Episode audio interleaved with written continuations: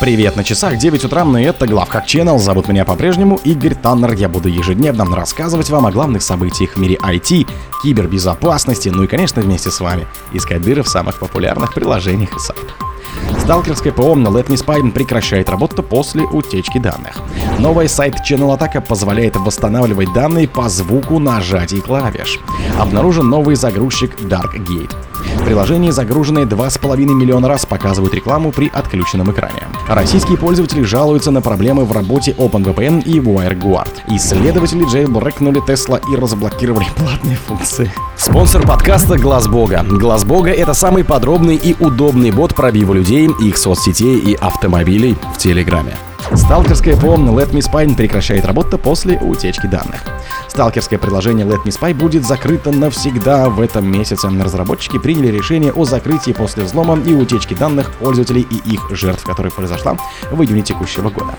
Let Me Spy представляет собой классическое сталкерское ПО для Android, которое рекламируется под видом инструмента для родительского контроля или мониторинга сотрудников. Порой такие продукты продают под видом решений для организации удаленного доступа, предназначенных для корпоративного сектора, но чаще всего такой софт используется для тайного наблюдения за людьми без их согласия в том числе инициатором домашнего насилия, и поэтому нередко он несет серьезные риски для тех, на чьих устройствах он установлен. Ранее разработчики Let Me Spy пострадали от атаки неизвестных хакеров, тогда взломщики сообщали, что удалили БД Let Me Spy, хранящийся на сервере, однако вскоре дамп со скомпрометированными данными появился в сети. Новый сайт Channel Attack позволяет восстанавливать данные по звуку нажатия клавиш. Группа ученых разработала акустическую сайт Channel Attack, основанную на модели глубокого обучения Deep Learning. Атаку можно использовать для определения нажатий клавиш, звук которых был записан с помощью микрофона, находящегося поблизости телефона.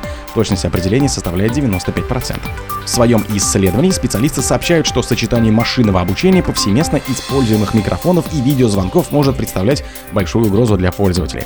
В частности, ноутбуки наиболее подвержены риску перехвату нажатий клавиш, на звук которых можно без труда записать в тихих общественных местах, кофейне, библиотеке или офисе. К тому же большинство ноутбуков имеют унифицированные немодульные клавиатуры, из-за чего у разных моделей могут быть одинаковые акустические профили.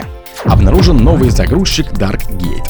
Исследователи лаборатории Косперскогу обнаружили новый загрузчик Darkgate, автор которого утверждает, что начал работу над вредоносом еще в 2017 году, в общей сложности потратив на разработку более 20 тысяч часов.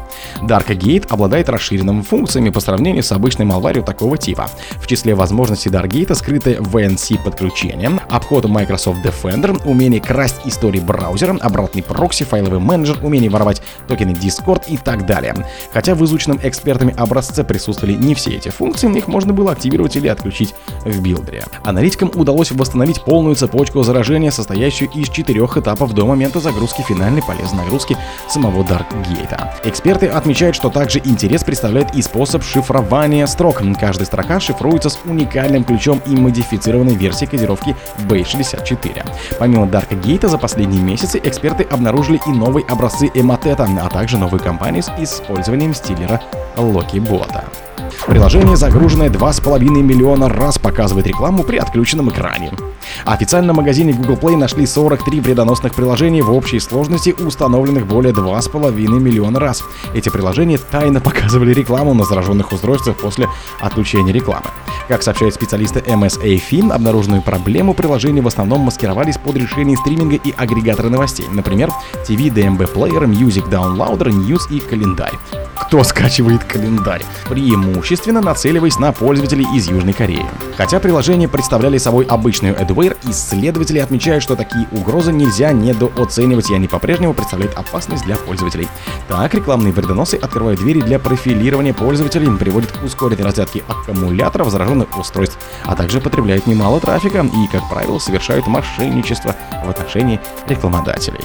Российские пользователи жалуются на проблемы в работе OpenVPN и WireGuard. Пользователи из разных регионов РФ вновь сообщили о проблемах в работе протоколов OpenVPN и WireGuard. Сбои наблюдаются как у мобильных операторов МТС, Билайн, Мегафона, Йота и Теле2, и так и у домашних провайдеров. Напомню, что первая волна массовых сообщений о проблемах с VPN возникла еще в мае текущего года.